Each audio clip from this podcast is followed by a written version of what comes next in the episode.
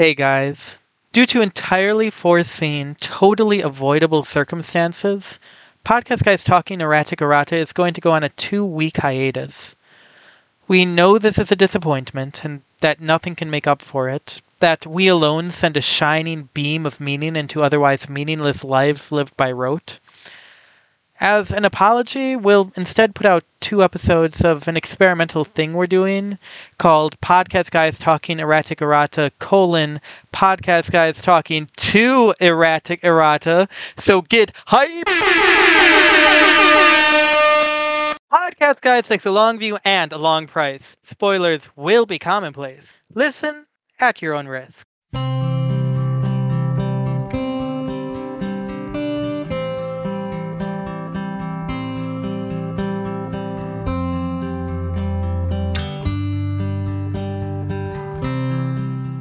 Good morning, faithful reader. Welcome, Fortunate Seeker. This is Podcast Guys Talking Erratic Errata. Podcast Guys Talking Erratic Errata is a whirlwind reread of a practical guide to evil, where A historian and a literature scholar tackle the big questions about one of the greatest novels of the age, such as what is this other place Rashid mentions? If Heiress is so perfect, then why don't you slowly fall in love with her while also hating her, leading you to thirsting for her over the course of years while planning to trap her in her own personal hell for an eternity? And does Catherine smell in a way that upsets goblins? Honestly, that must be why they like her so much.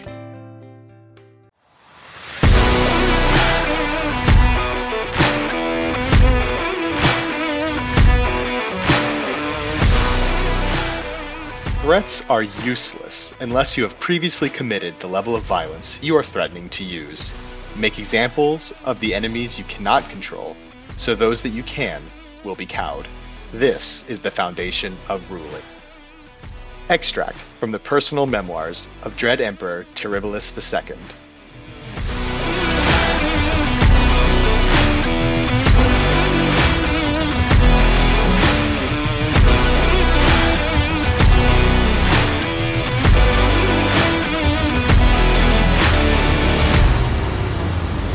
In this chapter, we get our introduction to a number of relatively important players for the early story and to one player who's very important for the entire story. Kat starts off by having a brief discussion with the other claimants. There's some arguing, some name calling, some weird racism, and they basically agree that there should be a goal other than simply killing each other first. After this, Kat makes her way back to Black, where she overhears a conversation between Black and this new player I mentioned, Heiress, our first introduction to one of the more interesting characters in the guide. We find out she's incredibly attractive and better than Kat in every way, and the chapter pretty much ends there. Though this serves as an introduction to a little more than some of the characters and the plot of the next couple of chapters. We also get our first introduction, really, to some of the major races and groups of Praes. The masked man we've been dealing with, who we find out soon enough is named Rashid, is Taugrebi. We meet Tamika, who is Soninke, and we get our first on screen, pretty typical goblin, except it is red in Chider. And this is a fun group of people. Not only are they racially diverse, hashtag forced diversity, but they're, if you ask me, considering we get very little of their stories, almost weirdly comfortable with the situation. Catherine, the apprentice of the Black Knight, is the one who goes into this feeling underprepared. I'm curious where these people come from and why they're so familiar with the process of name acquisition? Is it common knowledge and Praes? And if it is, why hasn't it trickled to Callow? Or do these people all have a unique and fascinating backstory, much like a group of D&D characters at level 1, all of whom are the chosen one and are god-blooded and orphans and have a personal vendetta against the ruler of the land because they're special. Are these just main characters who didn't get to be? Ah, It's hard to say, and it's especially interesting to me for Chider, considering the name they're going for is a name that I can't. Im- it's a transition name, of course, the, and I can't imagine it trans- transitions into anything that isn't knighthood related. And a goblin knight is an interesting possibility. A goblin name is an interesting possibility. We see names almost chiefly among humans. Uh, I don't know what to really say about the drow. They're playing with a different subsystem. An ogre achieves a name. An orc achieves a name twice. But goblin named are not a part of the story. Dwarves have names in their own way. And a half elf has in- a name. It it pretty much I is have no funny comment. fair enough. It it it pretty much is humans and dwarves. Yes, everything else is not named or has exceptions. All of which is to say, I really hope Chider wins. It would be great to just follow Chider having won this contest and you know becoming the squire. Sorry, Kat, you're great, but like, come on. No, I'm beginning to get the feeling that it wouldn't actually matter who won. All of these characters are, in some fundamental and key ways, more or less the same as Catherine. When Chider sneers in the very beginning, mocking humans, Catherine says, It was an impressive sneer, even compared to the unmourned Governor Mazus. I bet she'd practiced it in front of a mirror. That is a statement of envy. That is a statement of intention. Catherine sees the sneer and says, Oh, I'm I'm gonna be like that. These are the same character. The same character, except that one of Tamika's first lines is just what I have to imagine, unless she made it up on the spot as some kind of specific reference, just a racial slur of sorts towards the Tigrebi. She refers to to him as a sand rat. I, I don't know. It that's not Kat's thing. She's a little weird about other people who are not Callowan, but some of that just feels like uh, it's a mm, fantasy medieval setting and there's a little bit of xenophobia.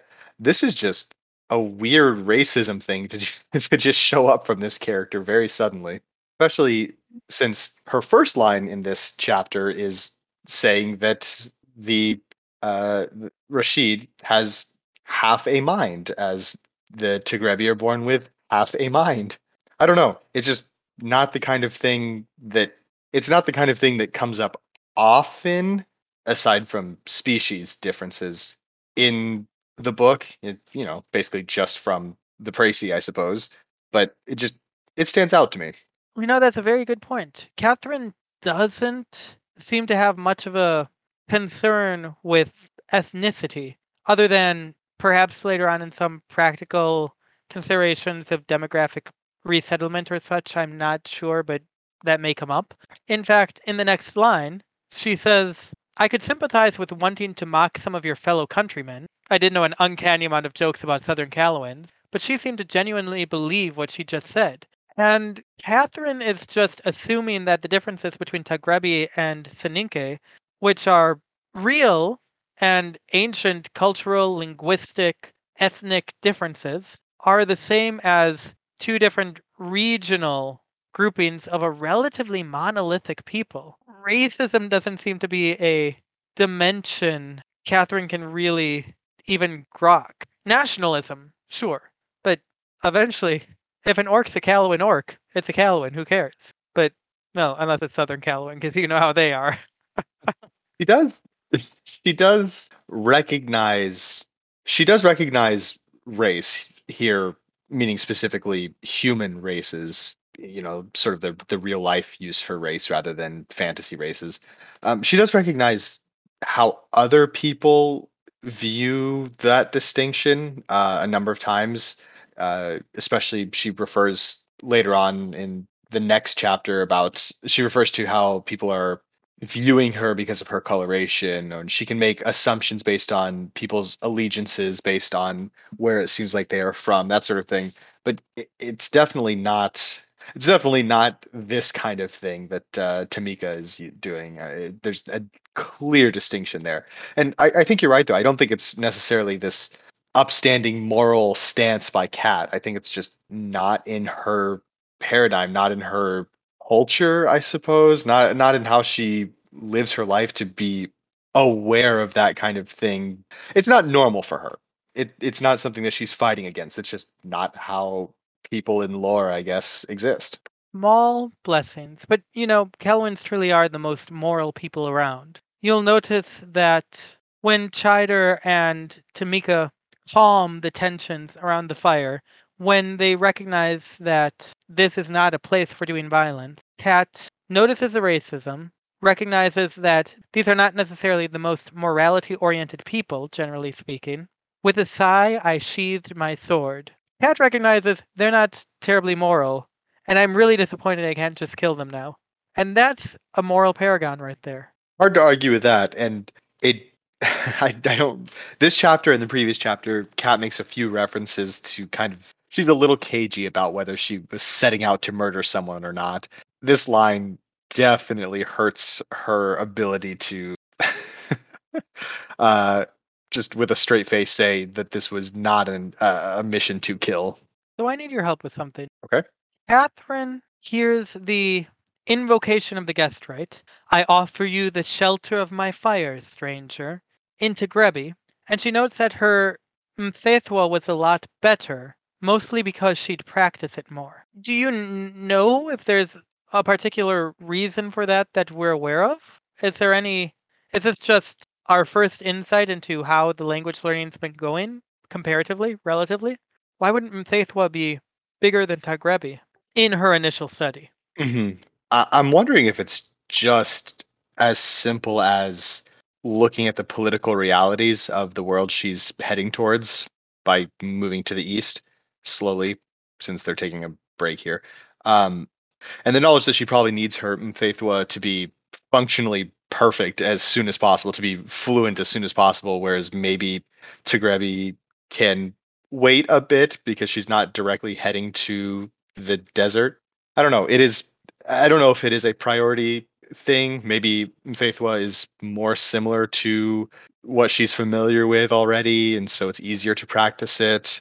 Maybe the uh, the blackguards speak it, and so she's got some people to practice with more easily. I can see that a makes number of a world of difference. yeah, I, I I can see a number of reasons why it would be that aren't necessarily super meaningful or revealing anything other than convenience or a priority based on just mundane considerations. This time through, I'm going to pay a lot more attention to the languages as they come across. I think my first reading, it was just Mthethwa to Grebi, praise. Sorry, Mthethwa to Grebi, even Kharsum, praise. French, Yeah. Procer, German, the love of my life, you know, what have you. Sure, I, I agree. I, I'm very curious to pay a little more attention, especially on my first read through. I would see Mthethwa, I would see Tigrebi, and they would be the languages that she's learning. And sure, we're learning that Tigrebi is spoken by a certain group of people, and all of these things are said, but there's no context. I don't know what that means. I don't really know what Praes is other than the evil empire and knowing a little bit more context for all of these languages on this read through, I think will make it easier to pay attention to the differences in how Cat approaches them. There's we just have more information on what they mean. Speaking of language, though, uh, just a brief side note here: we get another of Cat's phrases. She does say "piglets to diamonds" again. We're still not to rubies, just like with a couple other things. Gotta pay attention as this comes up. We said we would, and here I am. It's amazing how long different things can be at the beginning because we spend so long admiring the god, well, so long acknowledging, maybe venerating the gods below, so long having our piglets be rubied that you forget how long it wasn't, or even that it was wasn't. It turns out this is just a really long story. I actually did the math the other day. It turns out that a practical guide to evil is more than two times as long as the average Junie B. Jones book. Wow. Uh, thank you for doing that math. And I mean, that's the kind of research that we really need to start bringing to this podcast. So I really appreciate that. I'm beginning to think we have an unreliable narrator. What makes you say? Catherine asks once the guest right is extended and accepted under duress, she states, Is Praesi Cultural Fun Times over yet? I asked politely. This story is through Catherine's lens and Catherine's lens alone, and her lens is sardonic. From this, she goes on to say that they need to get the hells out of there. Thank you for acknowledging below a little bit. Quote, if we don't want to spend the rest of the night in Legion custody. End quote. And I don't mean to encourage Catherine to be some spoiled rich brat, but Does she know who her father is? Can she spend the night in Legion custody, even already? She's sort of above that by association. I mean, on the flip side, let's say she the the legionaries burst into this little meeting and I was about to say kidnap, which I do mean, but the technical word is probably arrest, and arrest everybody. And Kat says, "No, wait, I'm with the Black Knight." I don't think a single soldier is going to say, "Ah, yes, young Callowan girl, you're right. I I believe you. Let me go fetch the commander of all of the armies." I I she'll spend the night in custody until scribe until the paperwork reaches scribe and scribe informs black You got the right answer, but your work is wrong. Scribe is the answer, but she would get back. The soldier, or she would get accosted. The soldier would come up to her and say, "What's all this then?" Catherine would say, "Uh, uh, uh ask Black." And then the soldier would take off their face, and it would actually be Scribe. Scribe would not be unaware. oh i that's certainly a possibility i suppose I think anyone in the story might be assassin, but actually anyone in the story might be scribe. Even assassin might be scribe at this point. I'm kidding. yeah let's not get carried away here You must admit, it has a whiff of truth to it. speaking of whiffs, uh, after talking about the spending the night in Legion custody, Chider throws some insults towards Kat, and internally she says, "What was it with goblins and insulting me? Did I smell in a way that pissed them off?" Cat, I know that Sacker insulted you, but you also insulted Sacker. That y'all met and immediately kind of just started in on each other. And also, you mocked Sacker after she had half of her face blown off. You internally mocked her for being slow after having half of her face torn off. I'm. We had just talked about cat. Uh, cat's not racist. I don't know about this. She's got some weird thing where every time a goblin does something, it's the goblin's fault. She doesn't really understand racism on human terms, so there's that at least. Instead, it's just goblins are slow and hate me, and orcs are 90% teeth and muscle. We should keep an eye out for when she meets Hakram. See how long it takes for, for her to drop a. He's one of the good ones. All right, I, we'll we'll keep our, our eyes peeled for that. Assuming one of those bestial goblins doesn't peel our eyes first. Goblins are famously eye peelers. Catherine would agree. True. So, speaking of really just all of that, nothing particular, don't worry about it. Tamika, in introducing what they're doing here, says that the goblin wants to have a meeting before we dance the dance.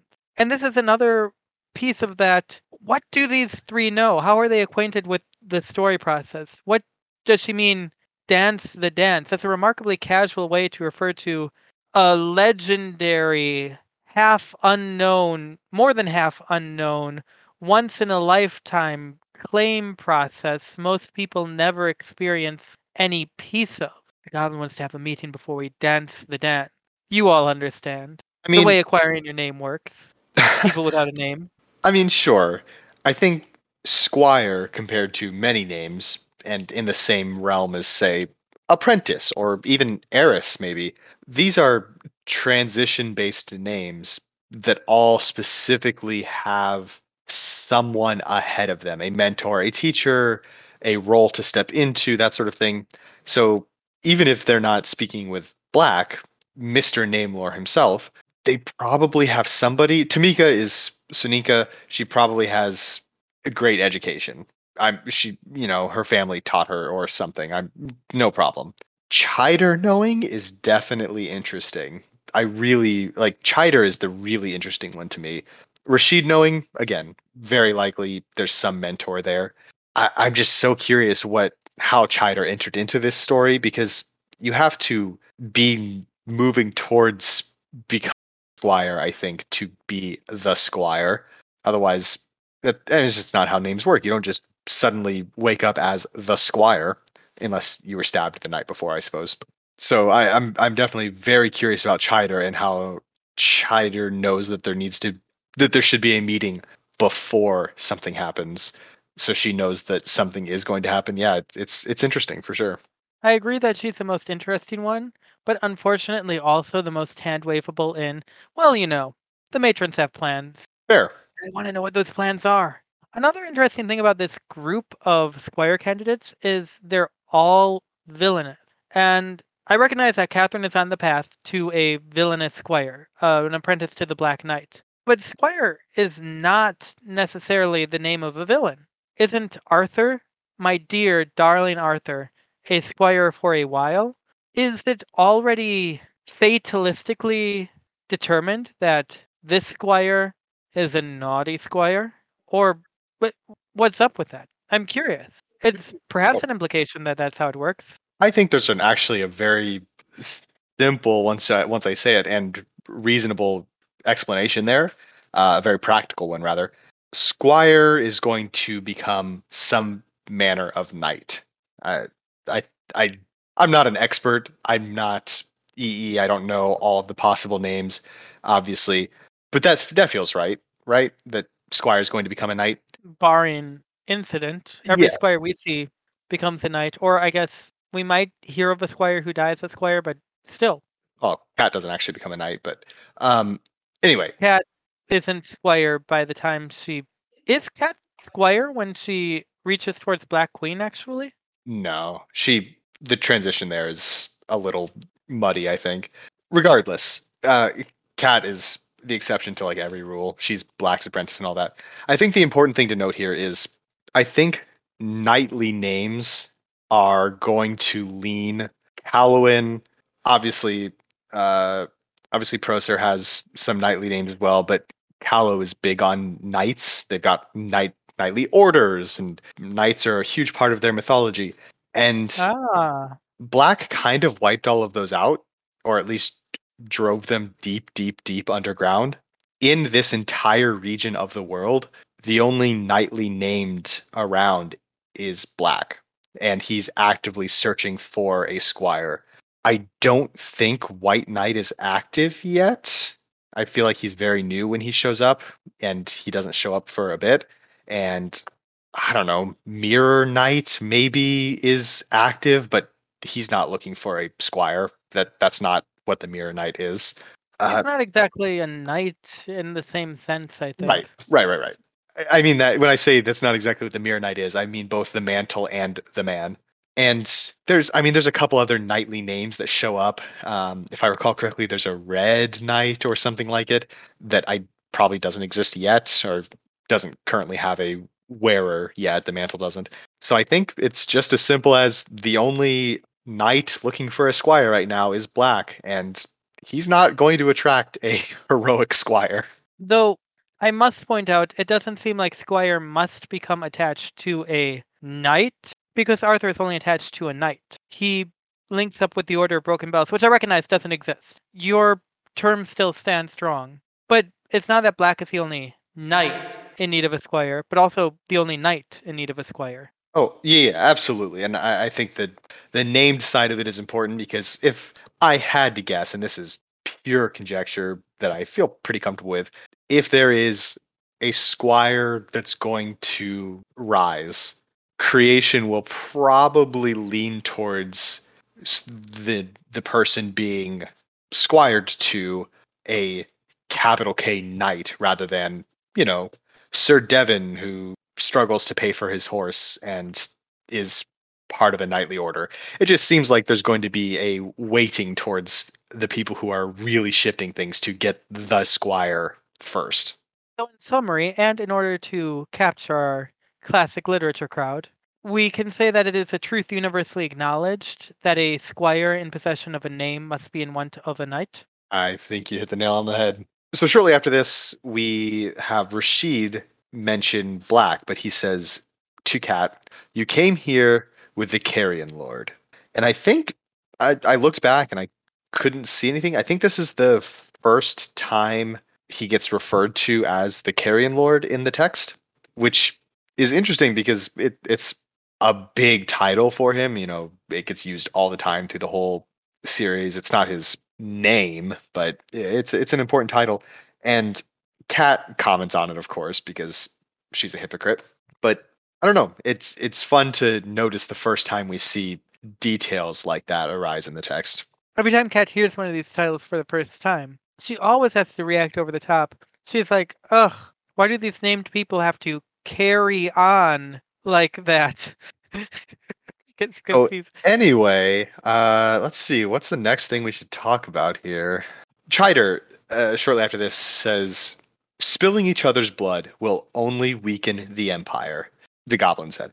This is a better way, this here meaning racing to kill the hero. And I, it's interesting to me. That's patriotism towards the Empire from anyone feels odd, but especially from a Goblin who are loosely imperial at best. Is this feigned patriotism and loyalty? And if so, what for what purpose? Is it real? And if so, does this explain Chider's ascension towards squirehood? If that's a term that I'm going to use, and I think it is. if I may be deeply racist, you must remember that goblins are sneaky tricksters who have only their selfish interests at heart. And I don't think they would deny this. I don't think they would believably deny this. I think they might There you go. Openly crossing their fingers and winking deny it. But Right. Chider may also be.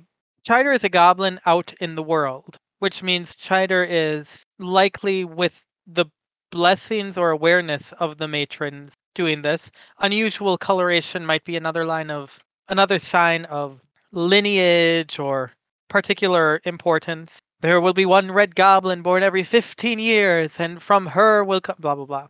But Mhm. I have little doubt the goblins at least have certain secrets of name lore that they've picked up over the years and that they might try to ply. Chider might be attempting to build a story, clay patriotism in order to better suit the Black Knight than any of these other candidates. After all, if the goblins can hitch their star to the Black Knight, if they can get further into bed with him than they already have relative to their previous situations, their continued rise in the Empire is all but certain. It could all be a big plan. And then on the other hand, crazy patriotism isn't necessarily some sort of proud to be an American, bleed for my country kind of thing. Crazy patriotism is a an openly selfish take what you can get that justifies your own action in well as Rashid then puts it, spilling the blood of the weak can only strengthen the tower. I'm going to do what I want to do, and I'm virtuous for it. Which I realize you can argue about American imperialism or what have you, but here it's an individual selfishness. It is, and I do want to take a moment to note the response to Rashid's comment from Kat is that's a funny thing to say considering you're the one who's bled most. Kat Kat's just coming in she's just coming in with fire in this in this discussion. But I, I hear what you're saying and I understand that uh, basically Praesi loyalty is a little different or patriotism is a little different, but the concern the thing that, that Chider says isn't spilling each other's blood is bad is Chider doesn't say that spilling each other's blood is wrong or anything like that, but that it will weaken the empire specifically, wanting to keep the empire strong. I, I don't know. That that feels like a more specific goal than just generally I love the place I live. Perhaps. Perhaps. We get a bit more we get a bit of something interesting for um, from the Pigrebi mythology, I guess. I'm not sure. Um, Rashid gives his name and isn't too happy about doing so, and follows it up by saying, Remember it, for when the devils ask you who sent you to the other place, capitalized. We get a mention of devils for, I think, the first time. We get the mention of the other place, and I don't know if that's just referring to the general hells where devils are, if it, if there's some kind of unified understanding here, or if it's a specific Tagrebi understanding of an afterlife. I don't know. It's it's just something that I I noticed, and I don't recall it coming up again. Uh, just a little a little drop of setting here for us to to enjoy. For a setting with certainty about the gods and eventual awareness of previous realities, there's remarkably little on any afterlife any beliefs, any customs in the entire work. We get bits and pieces like this. But, you know, from a from my American viewpoint, from a culture dominated by Christian soteriology, to me this seems like remarkable disinterest, remarkable lack even of soteriological conversation, preoccupation, even. There are real world cultures and religions that don't really concern themselves with what happens after death. Obviously, Absolutely. You notice I didn't say Judeo Christian. right? uh, Yeah, exactly. And there are, I mean, it's, and there are even some very large religions that do concern themselves with what's after death, but it's not an afterlife. Uh, reincarnation is a not an uncommon belief in the world. Um, so there is that side of things. I think I'm I'm thinking through. There are two cultures that I can think of easily here. Yeah, there are two cultures in this story that have any kind of afterlife that's a big deal. Um, and one, and while they're similar in the abstract, they're very different in practice. The Drow, with the way that your secrets carry on after your death, I think is a sort of afterlife. I don't know that they conceive of it that way, but I think if you were to look at it from the outside as we are, I can see that being a type of afterlife if you squint. Um, but the biggest one is the the Dwarith, their Gestalt thing that they've got going on. I don't know that they call it an afterlife necessarily, but it it's the place where their dead exist to do a specific thing. In this case, empowering the living. It's a bit of a mess in my mind because uh, there was a lot going on when that the tidbits about the Gestalt were being sprinkled throughout the story. It wasn't at the forefront of the most important things happening at the time, um, but Somehow. somehow exactly. um, but yeah, it, it, I think afterlives just aren't a concern. I mean, we get uh, ogres have an at death thing that isn't afterlife directly, but it, it's related at least. Um, but past that, I, I really can't think of much. Is that ogres in particular or just good servants of below? Well, I, I think it's pitched as good servants of below, but ogres have a special place there because they are they do tend to be better servants and they're more aware of how to do the quote unquote right things at the end of their life to to follow through on that. So it's universally available, but really only accessed by ogres and good dads. Good enough dads. Yeah, dads. that that sounds right to me. Um, we'll just need to Best dads. we'll just need to pay close attention during that scene or those scenes rather. I will cry on air. Great. Assuming we're on air that much further from now. But you know, perhaps we have perhaps we can find an escape clause. This is my transition to the next point, where Tamika lays down the terms. Hey, let's all go kill the hero before we kill each other. And then when she proceeds to define the specifics of those terms, this truce would extend no further than the death of our common enemy. Yes? Catherine's reaction is I wasn't exactly happy that the dark skinned girl was looking for an escape clause before she'd even agreed to the terms. I'm I'm sorry, that's ungenerous. Catherine is not being a charitable interlocutor here.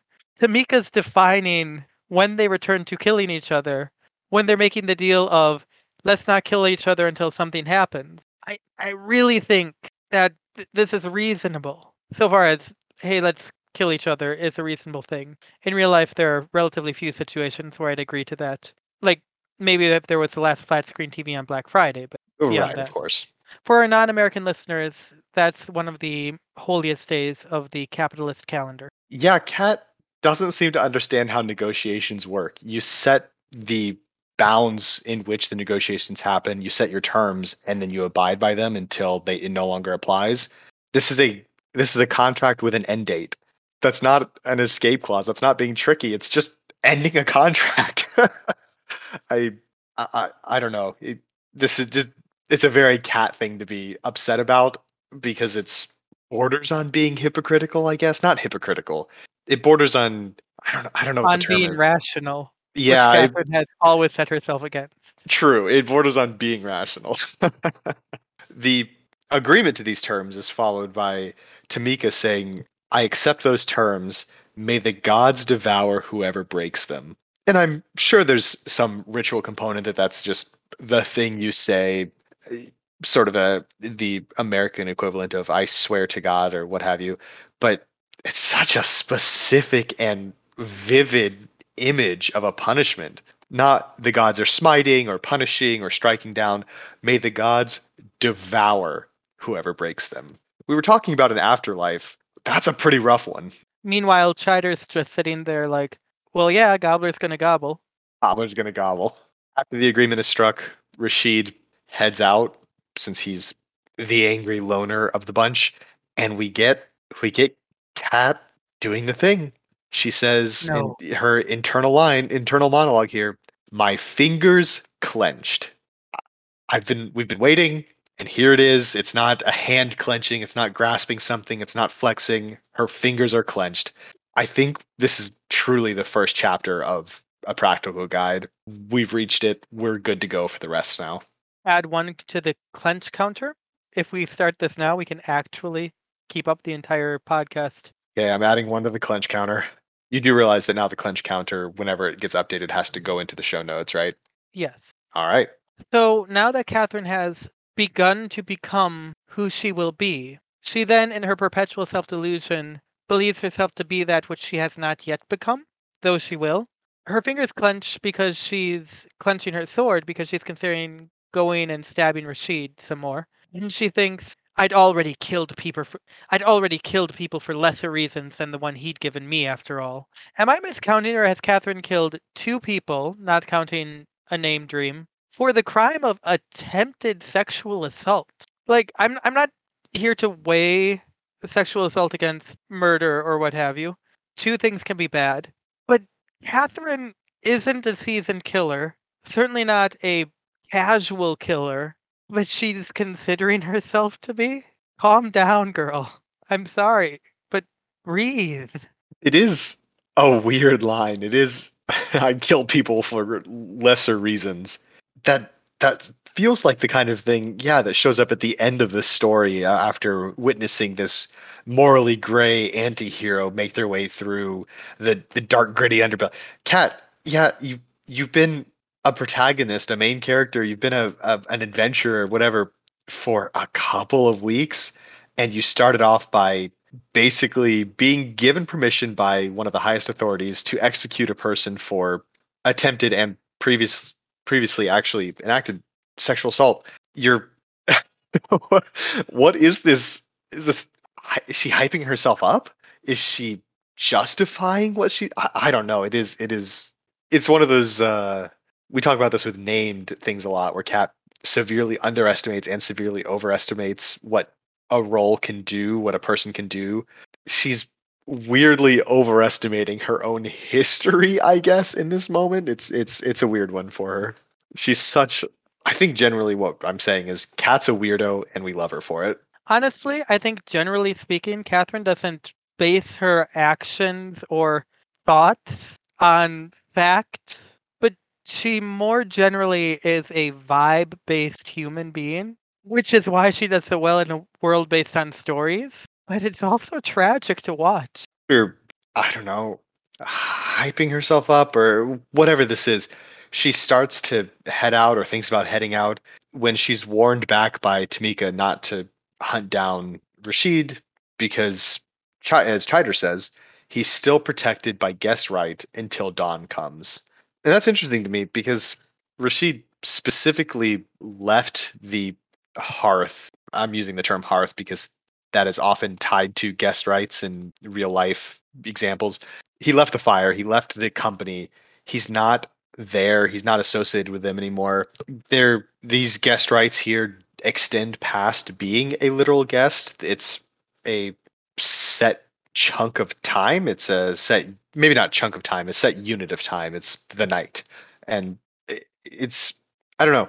I, I wasn't expecting that from guest rights. I, it, he doesn't have to be a guest. He just has to have been for it to count. No, it tells you a little bit about the history of these guest rites or the level of regard with which they have been kept and ritualized. Because you know what? A protection that only extends around the fire is useless because the second you step away, arrow in your back, boom. And it says something of the, I don't know, cultural or individual considerations of the inventors of these guest rites that they decided to go with, and it shall last until dawn, rather than, yeah, you got an hour. Get back to wherever you're going. Otherwise, I'm still going to kill you. No, you have until dawn. A nice, dramatic, mo- it's a story based world. You know what? That goes, I'm not surprised. And you know, thinking about it, uh, putting a little more thought into it as you were saying the the cultural side of things. So the Tigrebi are based at least loosely, or maybe they just share some similarities with the real life Bedouin people, and just generally being a desert culture, you expect a pretty high level of either um, nomadism or, um, uh, or what's the term pastoralism, and being mobile and having households be mobile and what could be considered the hearth be mobile it makes sense. You come across somebody in the night and offer them guest rights and then you move on. It doesn't leave them out. If if you have a fire and are traveling by night because you're in the desert having it last till dawn when people are it, gives people time to travel. I, I don't know. It, it makes sense when you think about it in terms of the place that you're inviting a guest into isn't a physical space, but a company space, a, a conversational space, a familial space.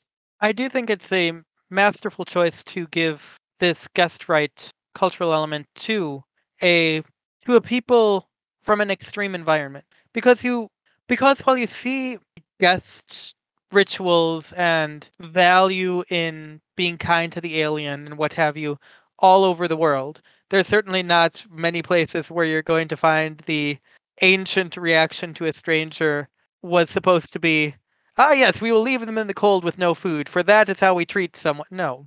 Everywhere there is a degree of hospitality in the culture. But in places with extreme environments, that's absolutely vital because the environment will kill you if you don't have shelter at all.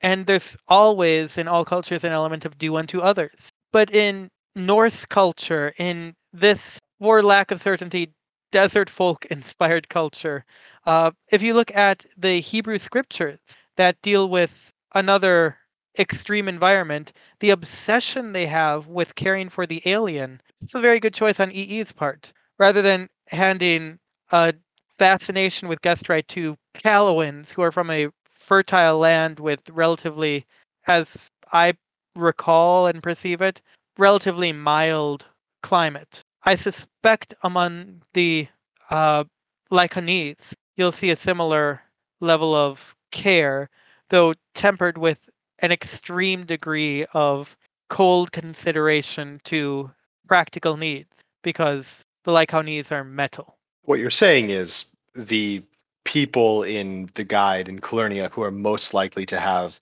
ritualized and very adhered to guest rights are the ratlings and the denizens of the crown of the dead. I mean, also the drow. There's not too much in those caves. Ugh, I would be surprised if the drow had guest rights that they actually adhered to. Not like a ah, these dirty drow are all evil, but it just it doesn't vibe. But they canonically do. The local mighty has a right to any of the guests. Okay, I that fair enough. Deeply proud of that. Please take the next point, whatever it is. Of course. Um, Kat has a, a line coming up here where she says, she, referring to Chider, would think twice about using munitions if the both of us were in range. And I think the takeaway from that sentence is Kat has never fought a goblin before. They're not, I don't feel like there's a single goblin we meet who would be concerned about collateral damage, even if the collateral were themselves. A goblin isn't looking to throw away its life. Its life is just a near immaterial consideration for much of its enthusiasm. I guess that it, is tempered a bit by this being Chider, a, a female goblin. They they can expect a slightly longer life and are maybe a little less frivolous in spending theirs, but still, come on, cat. Um, not particularly important. I just thought that was a, a funny line. But uh, relating to weapons, the next sentence after that is uh, Kat's looking at the equipment. She's talking about the munitions that Chider has, and then she's looking at uh, Tamika, and she says that uh, Tamika gives her pause. Spears weren't a weapon that saw much use outside of the free cities. And she talked about Tamika looking like she's familiar with the weapon and that it's dangerous, and that's that's odd. Um, in history, real life history, until the World Wars, percentage of people who have wielded a specific weapon, the spear kind of outclasses every weapon in history, and possibly even including up through the First World War. I don't remember when the actual cutoff happens as far as the estimation goes, but if you have a human with a weapon prior to whatever the year is, 1900, if you have a human with a weapon, odds are, statistically, it was a spear. And in Calernia, they're not used outside of the free cities, which obviously they were pretty heavily used in the free cities. We've got like the the famous phalanx, and uh, you've got lances for the um, uh, I don't remember what they're actually called, but the equivalent of the cataphracts, uh, which are you know a type of spear.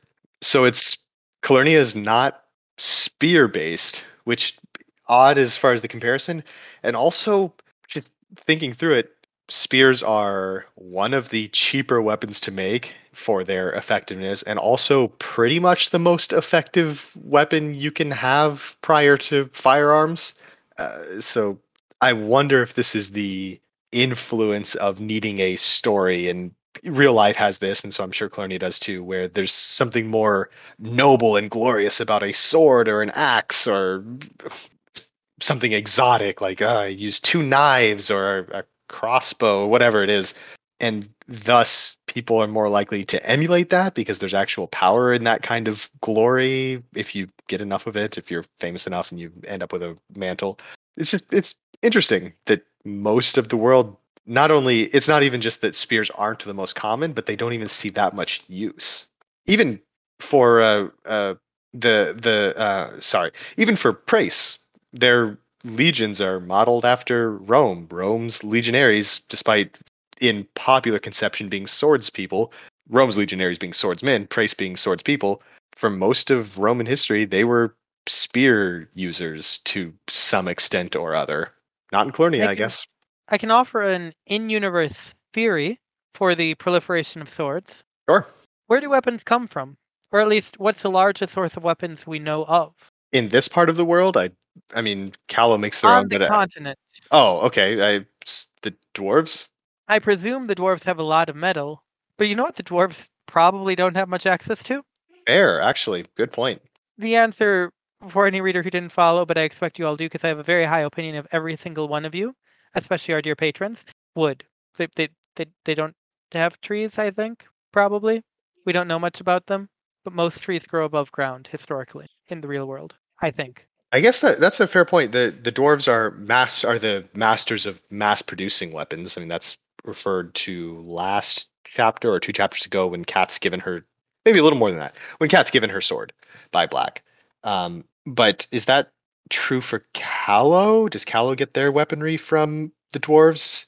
I think I recall in the failed Callowan Revolution coming up there being actual dwarven soldiery on the field at one point. I have no recollection of that, so I look forward to reading about it.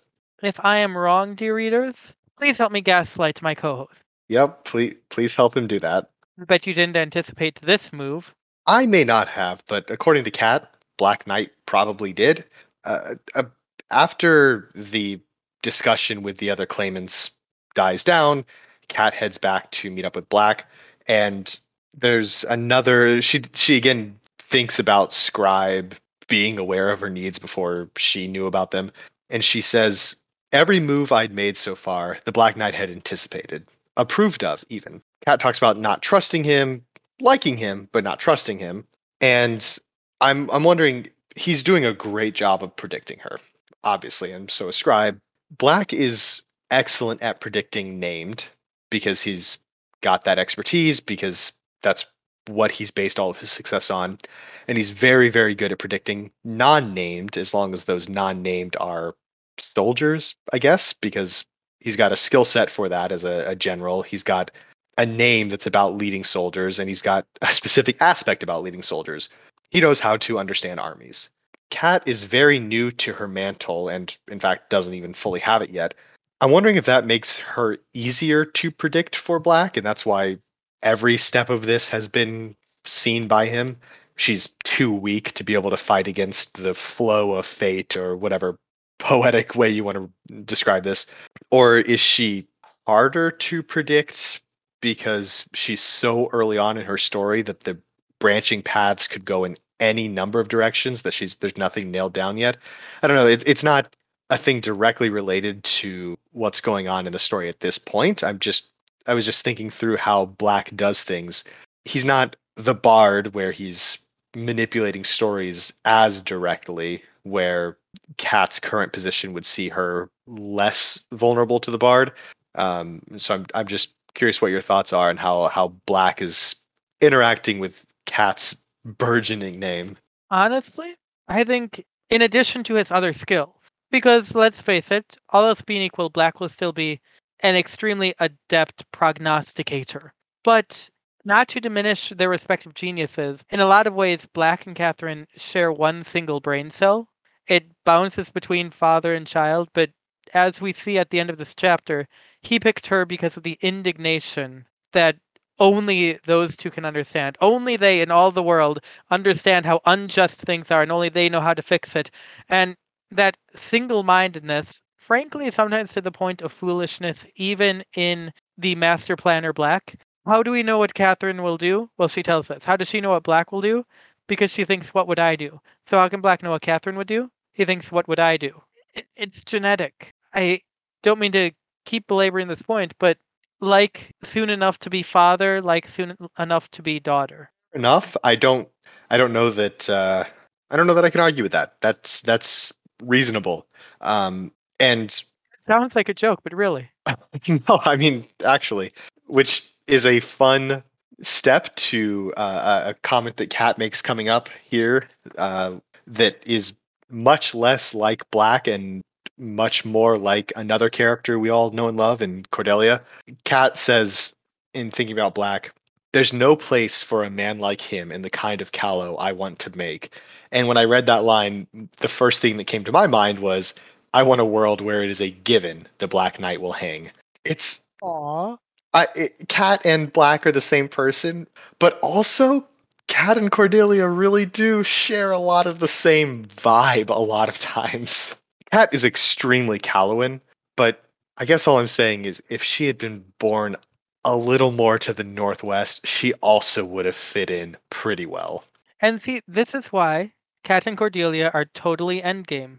I don't mean that as I would like them to get together at the end. I mean, they do get together in the end, which is really cute, actually. They're the only. This is not for this chapter, but I'm going to put it in anyway. There's seriously a reason why for so much of that final crusade, Kat and Cordelia are the only people who can understand what the other is going through. Despite the gulf between named and mundane, despite the gulf between their various allegiances and needs, despite the gulf between their habits, between their training, between their methods, even the gulf between the goals necessitated by their allegiances and nuance of their ends, very few people, even in their positions, would be able to understand the other like they do. Also, I'm in love with Hassenbach. Yeah. if anybody's not aware at this point, then they're really they just really haven't been listening to you talk. Cordelia did nothing wrong. Well, let's not get carried away. So, Kat, after uh, after mentioning that she wants to hang the Black Knight, which I promise is in the text, you don't need to look it up. I'm a trustworthy source. She's talking a little bit about his plans, his scheming, and she says, There was an angle at play I wasn't seeing, and until I caught it, I had to assume that every action I took he approved of furthered his plans as well as mine. Honestly, yes, that's true, but also I I've mentioned this a couple of times now, and I, I stand by my read on this situation, and I don't think it's a particularly divisive one. I really think this might be one of Black's least convoluted schemes that we see, one of his least complicated and nuanced plans. He wants a capable apprentice. He wants his squire to be effective and powerful and useful. He explicitly says this at one point, and while him saying, I'm not going to lie to you, Cat, which he does at some point soon, I think, isn't necessarily proof that he won't. He has no reason to. His, uh, his motivation is to have a useful apprentice, not one who hates him. There's a lot of things going on here. What he means by useful is a nuanced thing. Sure, there's politics at play for where he can wield her in Praes. But in this instance, where Cat's looking for this deeper level where he's trying to manipulate her, Cat, he just wants you to be good at being a squire and to be pr- practically useful for him. Uh, there's there's not that much else, I don't think. Absolutely not. But Catherine doesn't seem to understand, even now, even despite her weirdly wide ranging idea of what name powers can possibly be, how important named can possibly be.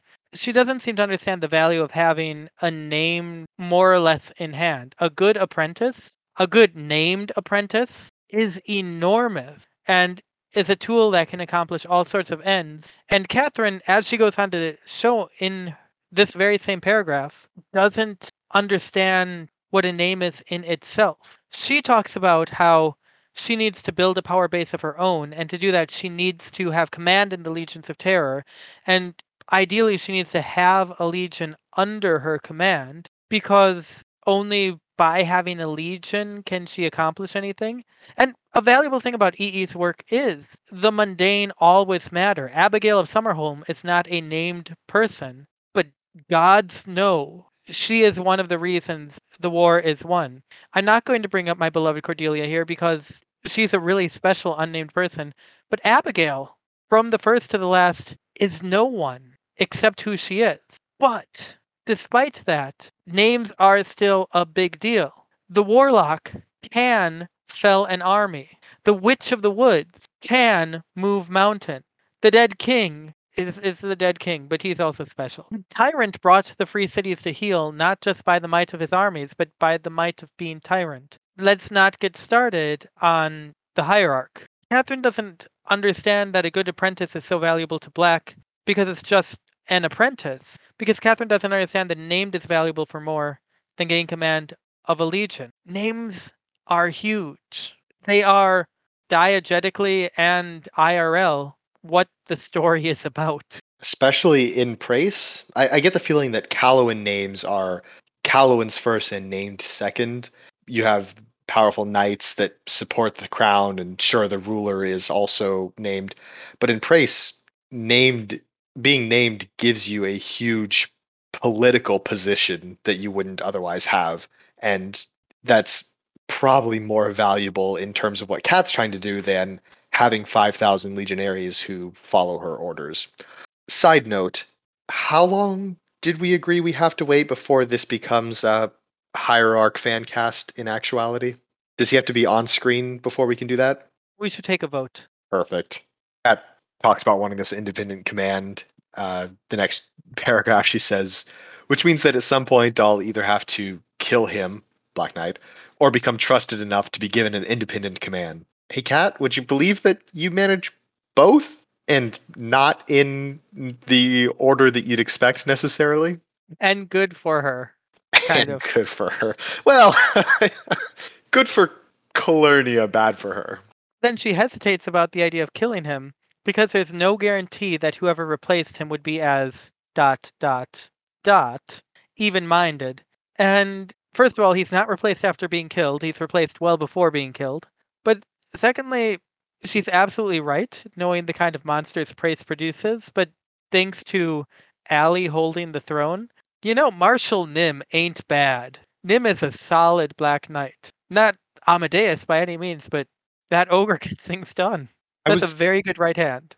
I was going to disagree about being even minded, but I guess Nim is the character, the Black Knight that famously is so even minded that she holds back on doing her duty so that she can, if I recall correctly, fall in love with and elope with the knight errant. That's how those two solve their differences, right? I'm trying to think if there were any complications in that, but sounds about right to me. I guess what we're saying is we love Nim. Podcast guys talking to Rada Cordelia Hassenbach, Marshall Nim, the Hierarch, and our Lord and Savior Kairos Theodosian. I'm sorry, that was very rude. Our Lord and Doom, Kairos Theodosian. Much better. Speaking of Doom, Cat is um, Kat is talking about what we just sort of mentioned, needing to get an independent command, and she comes up with an issue. She says her one of her problems is that the empire is at peace. People get promoted when their predecessors retired or died for mundane causes. But, and I quote here, my best chance at a position of real power was being granted soldiers to deal with a problem. She's looking for, she knows that what she needs isn't to slowly work her way up the chain of command and have soldiers under her command at some point. It's find a problem that she can solve and being given resources to solve that problem in the form of soldiers. And she's had a number of schemes, she's had a number of plans come and go over the last couple of chapters. Uh, this is the the seed for what she actually does for one of her early pivots, I guess, one of their her early big decisions that drastically alters her career. So it, it's fun to see this little smidge of foreshadowing, this thing that we can look back to as the moment maybe where that plan sort of coalesced into what she follows through on. But she's not hopeful. She needs to be granted soldiers to deal with the problem, and she says none seem to be in the cards right now. And even thinking that alone, she manifests it. This is how stories work. She is a squire in need of a problem. It will come. It must come. I honestly believe that if Cat were not rising as a squire, if there weren't a story of a squire rising, maybe even a squire who wasn't Cat, but so long as there wasn't a squire going in, right now the stasis is holding. I don't think that William would have been set on his path in any effective way. I don't think the Fey incursions would have happened because they're nothing but story. I think Catherine is to blame for everything bad that happens in Callow from now on. I can get behind that. Also, none seem to be in the cards right now. Hey, Kat, it's been a couple of hours since you found out there's a hero leading some sort of rebellion here. Did you forget about that? Give her a moment to put it together. She's been through a lot today. She got blown up. okay. She got blown up. She had to fight a guy with a scimitar. She got nervous because somebody had a spear and nobody else in the world has one, apparently. Fair enough. She's had a busy day. And she's clearly not thinking straight. Uh, as she walks back towards camp, she considers the people she just met with and says that the walk back to camp was a quick walk, and now that I wasn't stuck in a tense standoff with people who might or might not want to kill me, I was beginning to feel tired from the night's events. She's exhausted, so exhausted that she called her rivals for the mantle of name, with whom she has explicitly agreed to put off killing each other before they continue killing each other. People who might or might not want to kill me. They want to kill her. This is established. That is the baseline expectation of their relationship. She's not thinking straight. The fact that they're not actively killing each other is because there is a hero in the city that they're in. And speaking of not thinking straight, would you kind of introduce uh It's I'm so excited. She's here. It's only what uh, 10 chapters in and she's here already. I've forgotten how early she shows up and it's fantastic. Heiress is here. She's strikingly beautiful. She's aristocratic and beautiful. And did I mention how attractive she was? Because I really think that's important here. But she's here. And we get to talk about her and we get to see her show up in a number of scenes as a kind of outside character, a, a tertiary character for a while. It's not clear how important she'll be for some time. But her first introduction is trying to convince Black that she would be a better squire than Cat, trying to supplant Cat in a political way, in a in a hierarchy way, rather than oh I don't know, physically controlling Cat's body to fight a bunch of heroes or something. What a weird example. I sometimes you just got to make something up because you started a sentence and you don't know where it's going to end. You touched on this, but I have to point out Cat's incredible, all encompassing, and fundamentally motivating horniness that truly, in its well, pure doesn't feel like the right word, but essential form reveals itself in its fullness here. The first sentence describing this Soninke girl is she was, I noticed, strikingly beautiful. In the second sentence, Catherine notes her skin was smooth and flawless. In the third sentence, she comments on her high aristocratic cheekbones and elegantly styled eyebrows. In the fourth sentence, she looks at her clothing and notices that it is perfectly tailored to fit an hourglass figure I could only envy. And then the fifth sentence in its entirety with those long legs and eye catching curves, she was a serious contender for the most stunning girl I'd ever seen. If I didn't know better, I would think this would be the introduction of the romantic interest of the love story. And knowing better, I know that this is the introduction of the romantic interest of the love story. Catherine is a mess, and I love it. The best part is, at this point in the story, if you are reading this for the first time, Kat has been eh, a teenager. She's not been like exceptionally cat like, to use a polite term, but she notices attractive people, maybe talks about a couple of things. But this paragraph about the heiress, we you could get the impression that it's so focused on here because the heiress is special and that that's a huge part of her character, and it is. She's a big part of not maybe not her character, but a big part of what we know about her for a long time, and a big part of how she does things is that she's stunningly attractive. But really, on a second read through, this is just a drop, just a taste of the kind of person that Kat is and becomes. And this is just a a little, just a, a little taste of of the kind. Uh, just oh man, Kat, you need to rein it in just a little bit. Take a deep breath. Eat a raw potato. Take a cold shower. All just easy. She's not into cold showers yet. That's later on. The fairy stuff. It, Oh, you're right. mind. Take a really hot, rage filled, grudge based Callowan shower. that is how they do it, probably. Boiling water.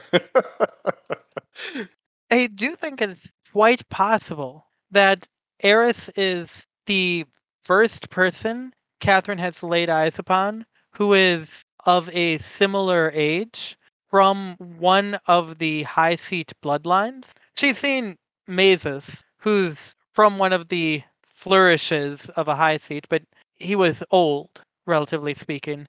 Heiress is, canonically, super attractive. She further cultivates that because that's the role she is playing, lowercase r, and it becomes the role she plays, capital R.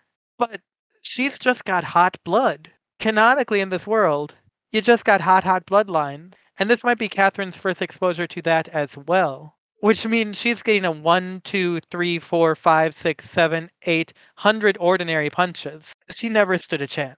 Heiress, yeah, Heiress's introduction is something special and is really uh is like you said set up to be the romantic interest. It's interesting that if I recall correctly, canonically the it can be ranked, I guess, the most attractive person that Cat ever meets is the Empress, the Dread Empress. But No contest. but Heiress feels special still. and I think you're right that it's just the she's the first of this breed of person, um, which I think is important. There's a almost a throwaway line next chapter that I want to mention when we get there and call back to this that I, I think relates in an interesting way. So uh, this is me saying it out loud to hopefully remember when we're discussing that next week. Ah, tune in next week, faithful listeners. after spending a paragraph talking about how hot Heiress is, she, Cat here talks about Heiress as in the name, the the role. She thinks Heiress and says, "I could feel the capitalized letter on the tip of my tongue." Similar to how Cat smells magic or feels power, that kind of thing. She's feeling a letter, the you know the grammatical structure here on the tip of her tongue. I talked at length about how I like that kind of thing in this story. How Cat has such a weird way of interacting with power. It's just I I, like finding examples of it like this one.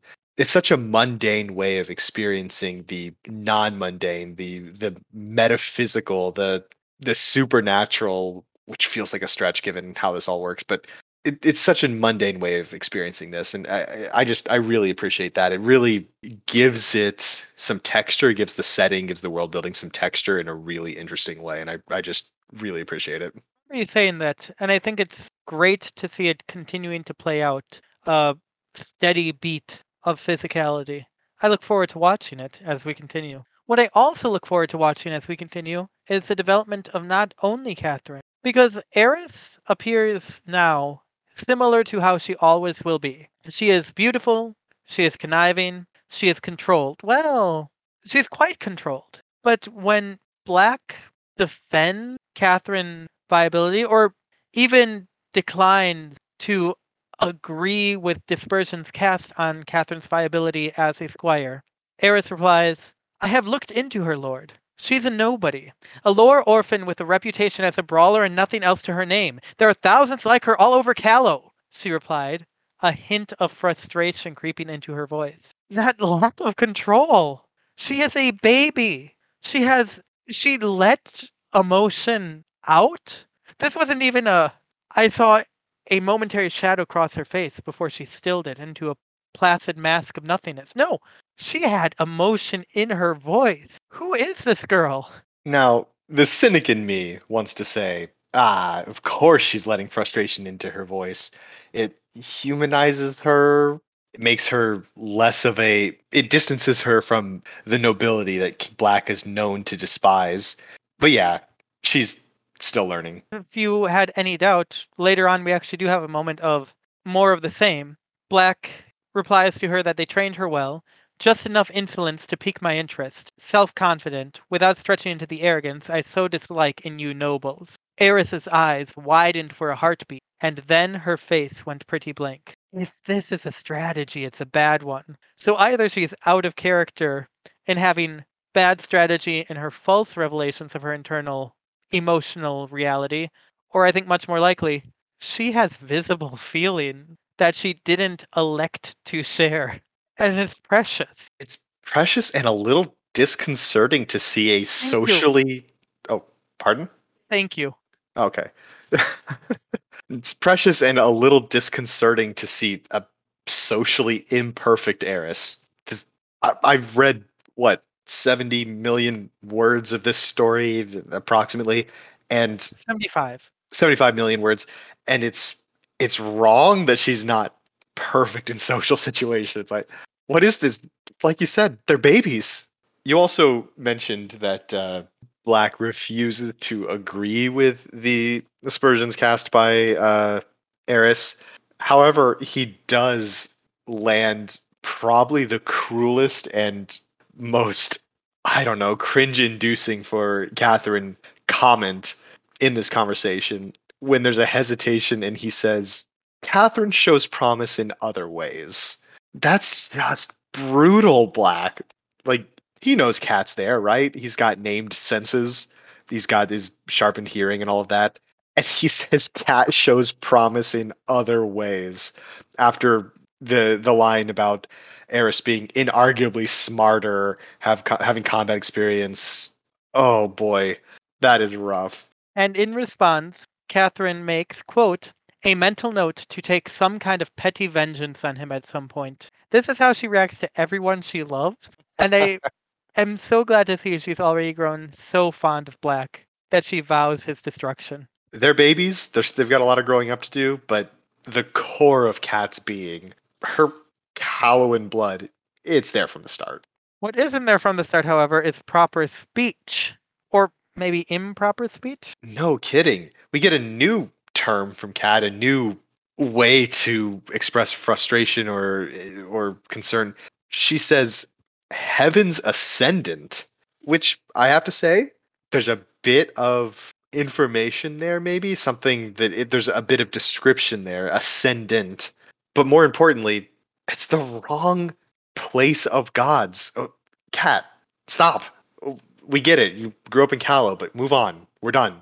Well, nothing lasts forever. It will get better. And Heiress notes, no one rules forever, Lord Black. And may I have your permission to read way too much into a line that has nothing to do with any high minded, long ranging connection to later things? I mean, this is a reread podcast. If you're not delving way too deeply into some line now, we're just wasting our time. And we're only supposed to be la- wasting our listeners' time. Exactly. So she says no one rules forever. There is one person on this continent who is and has been ruling, so to speak, forever, who is an eternal, well, living is not quite the right word, but an eternal lesser god of the mortal coil. That is to say, Nessie. And Heiress proclaims that no one rules forever. This is the thesis of the series. No one rules forever, and we see the Age of Wonders and the Age of Trismegistus come to an end.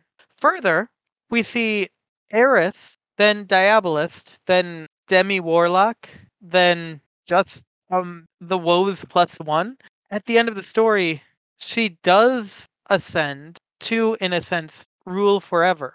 We can look at this line as a foreshadowing of the thesis of the ephemeral nature of even epical time spans, but it can also be read as ironic prefiguration of her ascension.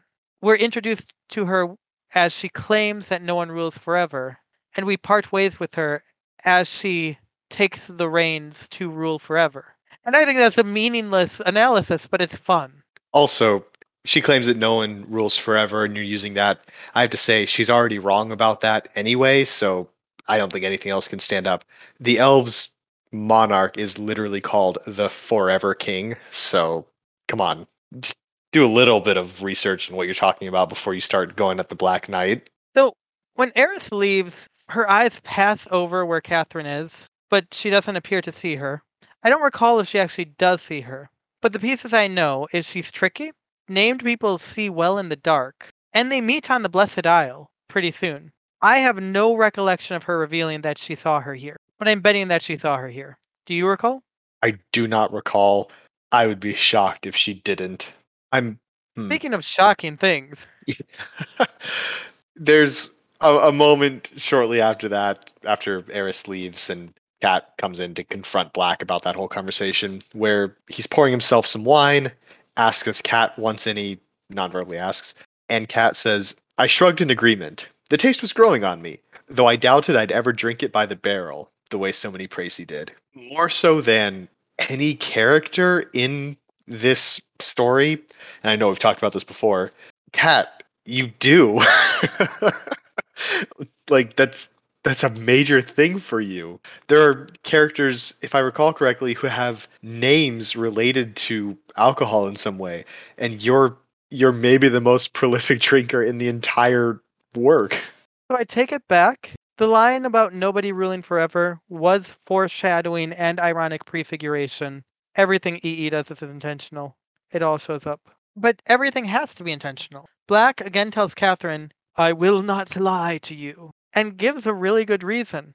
If I deceived you, I'm sorry, if I deceived to you, you would inevitably find out I did at the worst possible moment and then avenge yourself in a way that would lead to my downfall. These pieces of name lore, these little drips, this is nothing to us now, I think. Like, obviously, of course, that's how it works. But at this point, a first time reader is learning that, oh, this nonsense trope isn't. And I think that's cool. Yeah, it's a it's a line that explains Black in an interesting way. It, it contextualizes what he's doing, but it also sets the stage a bit more. It provides a little bit of detail on the setting in a, a very useful way when you're first experiencing this story. I, I completely agree.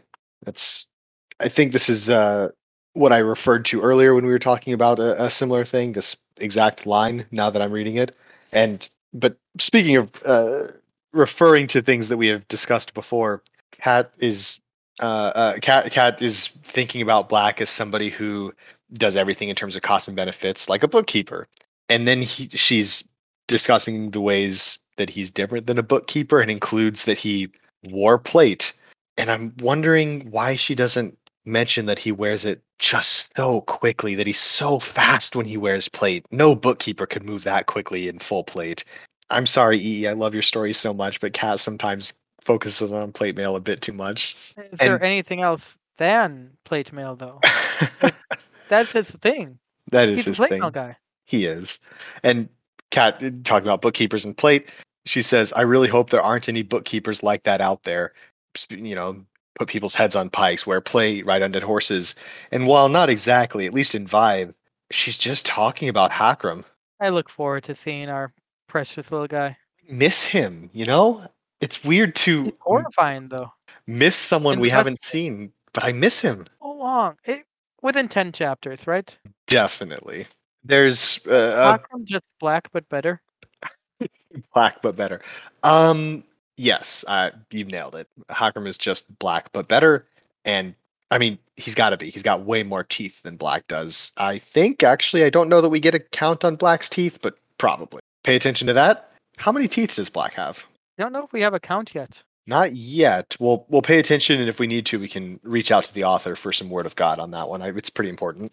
Black and Cat talk a little bit about what life is like in the the imperial court of Praes, and Black drops a little bit of trivia that's astounding when you actually look at it. He says, "Last year, the High Lordship of Okoro changed hands eight times in the span of three days, all of them through assassination." Now, saying the lordship changed hands eight times in three days has to mean only in the strictest legal sense because there's no way they were actually probably not a coronation but formally and legally ritualistically being sworn into office or whatever the equivalent is. But still that's impressive turnover. That's like absurd and i love it. That it's incredibly praise.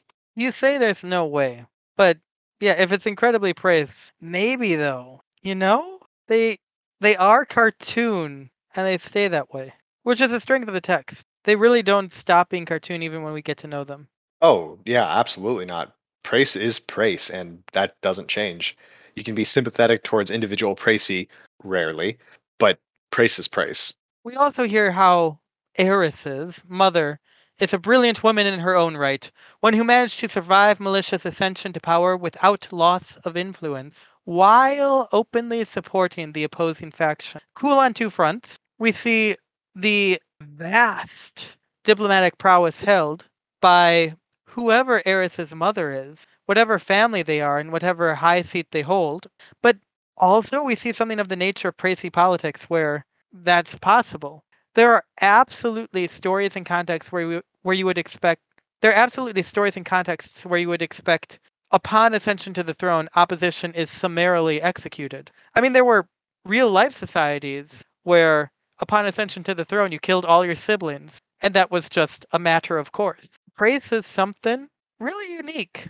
I'm not saying it's unique among world or fantasy history for opposition to continue, but I mean just everything added together. Praes is a unique and wonderful place. If you don't mind the tapirs, Filled with unique and wonderful people, like Heiress's mother, apparently. Yeah.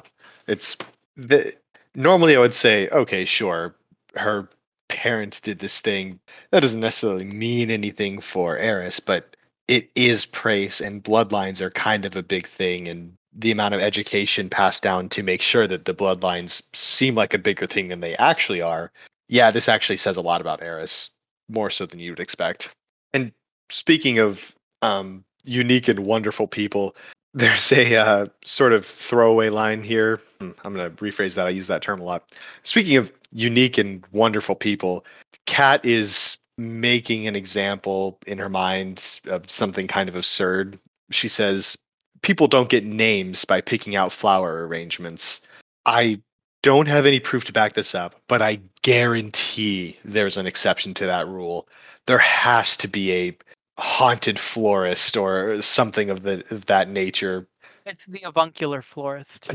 of course it is. There's there's no way that's not a name somewhere. The frightening part is the avuncular florist is only a villainous name. Truly, the horrors wrought by florists past. Unspeakable. Cat and Black wrap up their conversation with some very heartwarming back and forth about how they are coming at the world with a pretty similar mindset uh, about knowing that one can do better. But in the midst of this, Kat says, It was frustrating the way they didn't understand why I was like I am. So after a while, I stopped trying. Kat's a special person. in the setting. She's the protagonist. She's unique. She does things that nobody else can do. But in this moment, this line reads like the cat is just she's not like other girls. it just feels it feels very much like cat being a teenager. There's more to it. There's a lot of importance in this conversation. Um, it's the two of them tying together why Black picked her. It's setting the stage for a ton. You're talking about wanting to change the world because only you can, and that's what Cat is and does for the entire story. But she is just frustrated that people just don't get her, you know? I have never heard you say anything more cruel. I I can't go on like this. End the episode. Just like Cat is frustrated by people not understanding her, we are frustrated by a lack of time because that is all that we have for today. Join us next week on Podcast Guys Talking Erratic Errata as we discuss Swords swords, people. and short sword fights. We'll see you then.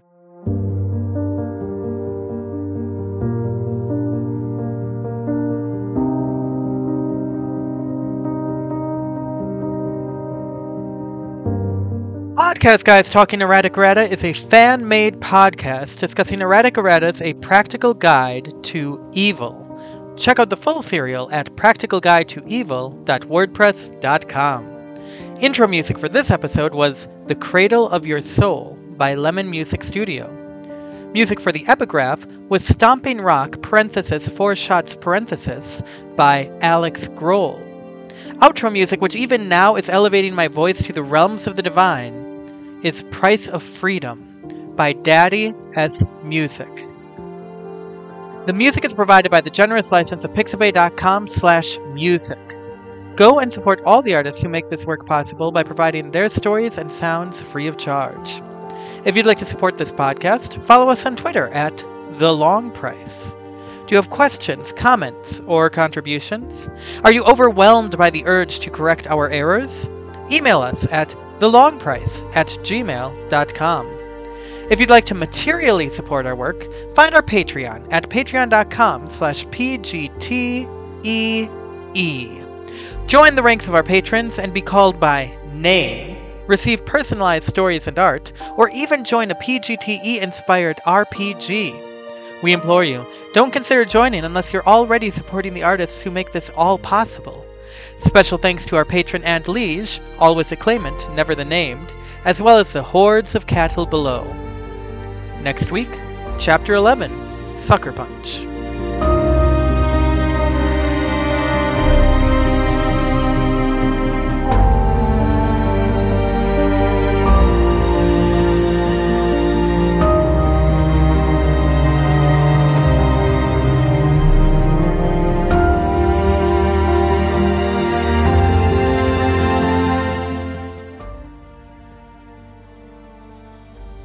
The elves' monarch is literally called the Forever King. So come on, just do a little bit of research on what you're talking about before you start going at the Black Knight.